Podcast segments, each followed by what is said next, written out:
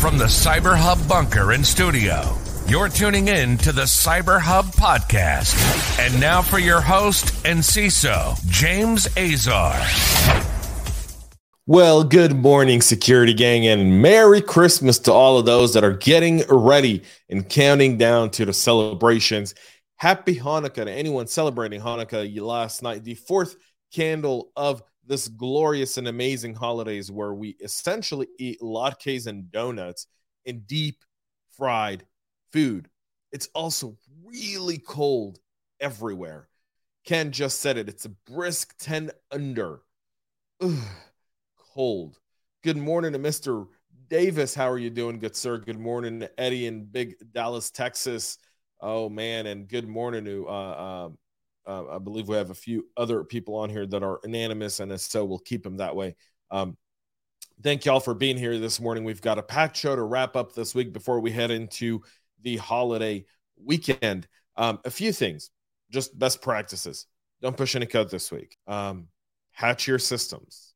Make sure your ship's pretty tight before y'all head out on vacation so that you're not working this holiday season. Or at least this holiday weekend. So a lot to go through on this morning's show. We're going to get into that here in just a moment, y'all. But my double espresso to enjoy a hot beverage on this very, very cold morning. And I agree, Ken. It's very cold this morning. Very, very cold. I've actually got a heater running in the background. Coffee cup cheers, y'all. Kick off this morning's show with a critical vulnerability that's been found in the Passwordstate Enterprise Password Manager. The researchers discovered that the Passwordstate Enterprise Password Manager made by Click Studios is affected by serious vulnerabilities that could allow an unauthenticated attacker to obtain a user's password. The security holes, which were patched in early November with the release of version 9.6, build 9.653, were reported to the developer in August by Swiss firm Mod Zero. They discovered a total of 7 types of vulnerabilities in the Passwordstate, including issues related to authentication, authorization bypass, improper password protection, hard-coded credentials, and a stored cross-site scripting flaw. An API authentication bypass track to CVE-2022-3875 has been assigned a critical severity rating as well. It could allow an unauthenticated attacker to bypass authentication for the Passwordstate API, enabling them to gain access to the user's website passwords, one-time passwords, password lists, and other secrets by knowing only their username. The remaining holes have been rated medium or low. If you are using this tool or know someone who is using this tool, you want to make sure they're on the new version. Listen, we're seeing a trend here, right? Again, say it again this week. Said it last week. I've been talking about it for the last 3-4 months. The objective for threat actors has moved, and it's moved from the endpoint and malware drops to identity. How can I get in and stay in and gain persistence and not necessarily use ransomware, but gain that data, that insight, and then eventually, once I've got the entire topography, can I launch a cyber event on an organization and really have all the cards, right? At the end of the day, it's about leverage. And that's what the threat actors are trying to get to. And that's why they're targeting companies like what we saw yesterday and in the last 24 hours with Okta. And there have been parts of multiple security incidents this year. Now it's Passwordstate. We've seen it with OnePass, LastPass, and so many others. So something to definitely keep in mind is if you're in the identity business, you're likely the number one target for threat actors. If you're in the password business, you're the number one target for threat actors. That goalpost has shifted.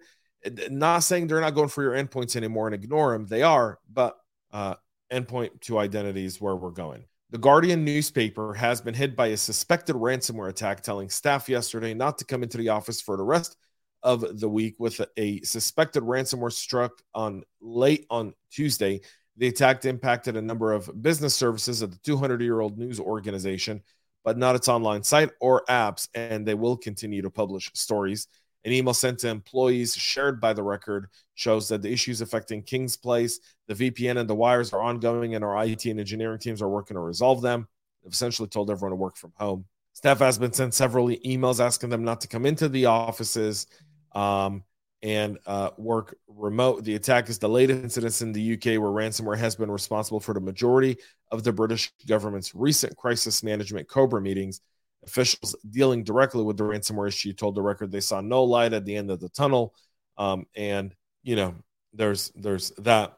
Targeting a newspaper with ransomware is also very, very interesting, by the way. Very, very interesting because, and again, it changes the kind of the goalpost, the ethics of the game. When you start to target traditional media outlets, then it becomes, how do you trust those media outlets going forward? How do you know it's not, you know, one of the big things we practiced in 2016 ahead of the presidential election was what happens if like a Twitter account for a major news site gets hacked day of election or day before the election and posts something.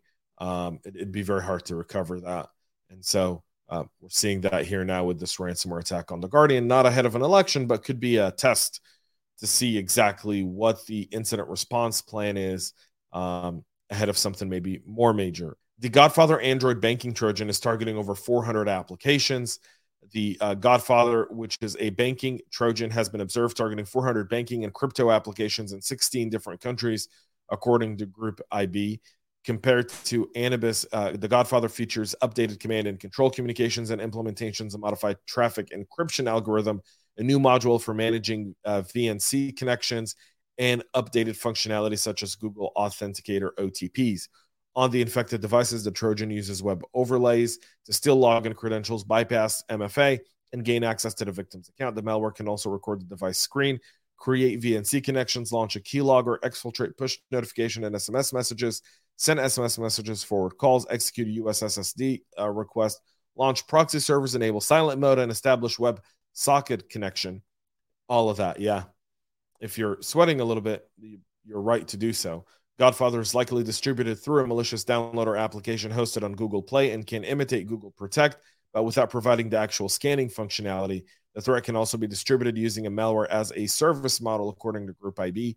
Once it achieves persistence on the device, it creates a pinned notification and hides its icon. It also requests access to the accessibility service, which once granted allows it to issue itself the permissions it needs to operate unobstructed on the device itself.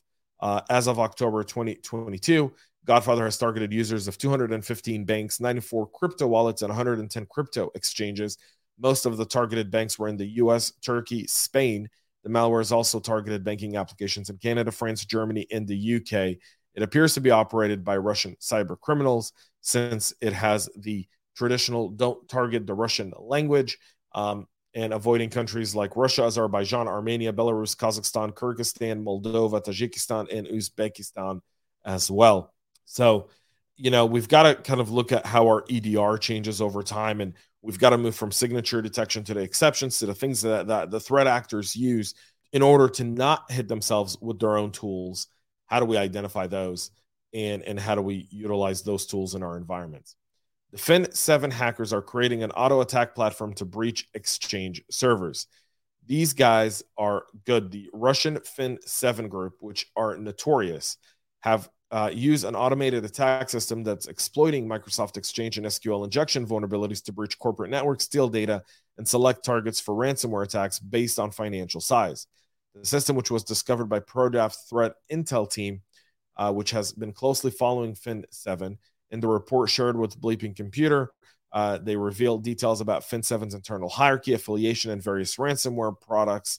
The auto attack system discovered is called Checkmarx, and it's a scanner for multiple Microsoft Exchange remote code execution and privilege elevation vulnerabilities like CVE-2021-34473, 34523, and 31207. Starting in June of 2021, Fin7 used Checkmarx to automatically discover vulnerable endpoints inside companies' networks and exploit them to gain access by dropping web shells via PowerShell. Fin7 used various exploits to gain access to the targeted networks, including their own custom code and publicly available POCs. In addition to the Microsoft Exchange flaws, the Checkmarx attacks platform also features an SQL injection module using SQL map to scan for potentially exploitable flaws on targets' websites. After the initial stage, they perform post-exploitation steps, such as email extraction from Active Directory and Exchange Server information gathering. New victims are automatically added to a central panel where FIN7 operators can see details about the compromised endpoint, and from there they start they actually start their due diligence, figuring out what the company is, who they are, how much money, they make, what kind of information they've got, and then whether or not they want to actually launch a ransomware attack, or whether or not they just want to exfiltrate the data and potentially sell that on the dark web. So all of that is in their FIN7 back and potentially targeting Exchange really in a way where you've got to kind of rethink how you defend it and how you approach PowerShell and how you approach SQL. All of that is a lot of rethinking and kind of how do you get your security operations lined up with your engineering team here. That's going to be critical. Finally, White House cyber advisor Chris Inglis, someone who's been a friend of the industry for years, is stepping down in the coming months. The story broke last night. Inglis, who was appointed last year to lead the office of the first national cyber director, in his role, he also serves as the principal advisor to the president on cybersecurity policy and strategy. Kimbe and Ace Walden, who serves as the principal deputy national cyber director, will serve as the acting director until the administration finds a replacement. Walden, a former counsel at Microsoft, joined the office in May, along with other senior hires. Inglis has not denied his intention to step down from his role, didn't comment on his plans, but is expected to retire. Inglis has had a really amazing career for this country, and so him stepping down is a definite loss of a lot of knowledge in the White House. So definitely someone who we're grateful for his service to our nation, to the White House, and to the entire cybersecurity community. I came to say committee for some reason, and definitely will be missed. And hopefully that's not the end of him. Hopefully he doesn't just retire to a ranch somewhere and stays active. That's it for our show today. Merry Christmas to everyone celebrating Christmas over the weekend. Happy Hanukkah to anyone celebrating Hanukkah, as we Hanukkah's last day will be Sunday night. That's when we light the eighth candle. And Hanukkah just happens to line up with Christmas this year, which is absolutely magnificent. Have a great time off. Enjoy your time away. Really kind of unplug. Spend time with your families and loved ones. Spend time alone, reading a book, doing something other than being on social media. Talk to your family about TikTok and TikTok dangers. Make sure they delete the app, delete their data, and get out of the app altogether while you're at it if you've got family that uses TikTok. And most importantly, breathe, enjoy the holiday, be festive, and stay cyber safe. Cheers, y'all.